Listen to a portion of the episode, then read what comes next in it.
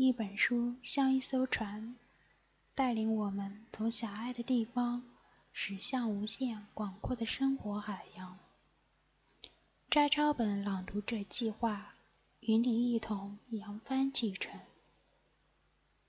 少有人走的路，作者斯科特·派克。第二部分，爱。爱的定义。朗读者：镜灭金界。自律是人类心灵进化的重要手段。接下来，我要讨论自律的原动力——爱。爱是一种极为神秘的现象，我们很难给出确切的定义，也很难接触到其本质。关于爱的研究是心理学界最艰难的课题之一。爱的真正含义虽只有三言两语的文字表达，但其价值和意义之大，却使我乐于为它付诸更多的笔墨。当然。我也清楚，不管如何努力，都难以使爱的阐述尽善尽美。迄今为止，不曾有谁给爱下过真正令人满意的定义。这恰恰证明了爱的神秘。爱分为很多种：肉体之爱、精神之爱、手足之爱、完美之爱、不完美的爱。在此，我想冒昧就所有爱的形式，给出一个相对完整的定义。我深知这样的定义不可能完美无缺。我的定义是：爱是为了促进自我和他人心智成熟而具有的一种自我完善的意愿。我必须做几点说明。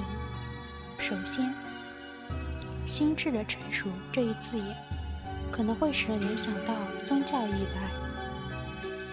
任何笃信科学的人，对于爱具有的宗教性色彩的新定义，肯定不以为然。但我的定义，并非来自某种宗教性思维，而是来自于心理治疗临床经验，也包括多年的自我反省。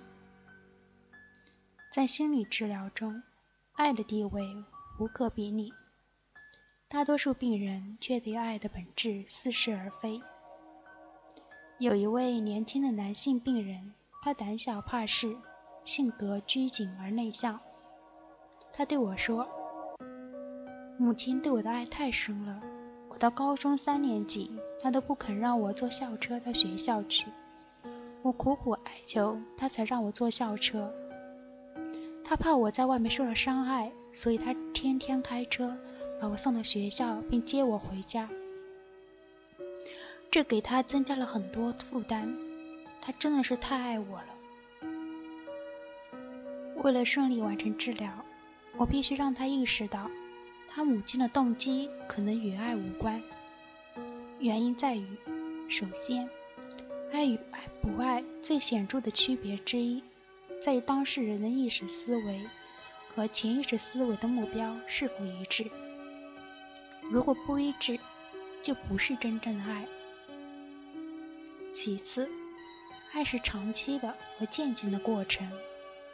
爱是自我完善，意味着心智不断成熟。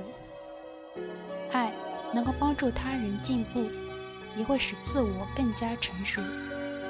换而言之，我们付出爱的努力，不仅能让他人的心智成熟，自己也同样能获益。第三，真正意义上的爱，既是爱自己，也是爱他人。爱可以使自我和他人感受到进步。不爱自己的人，绝不可能去爱他人。父母缺少自律，就不可能让孩子懂得什么是自我完善。我们推动他人心智的成熟，自己的心智也不会停滞不前。我们为他人着想而自我完善，这与自我约束不会产生对立。我们强化自身成长的力量，才能成为他人力量的源泉。我们终归会意识到，爱自己与爱他人其实是并行不悖的两条轨道，二者之间越来越近，其界限最后模糊不清，甚至完全泯灭。第四，爱是自我完善，也是帮助他人完善，它意味着持续努力，超越自我限制。爱不是停留在口头上，而要付诸行动。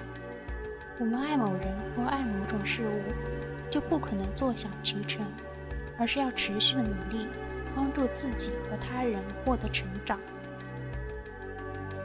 在爱的定义中，我用“意愿”这一字眼，是想强调他在情感领域中的地位，远超过一般的生理或心理欲望。欲望未必能够转化成行动，而意愿则可成为导致实际行动的强烈欲望。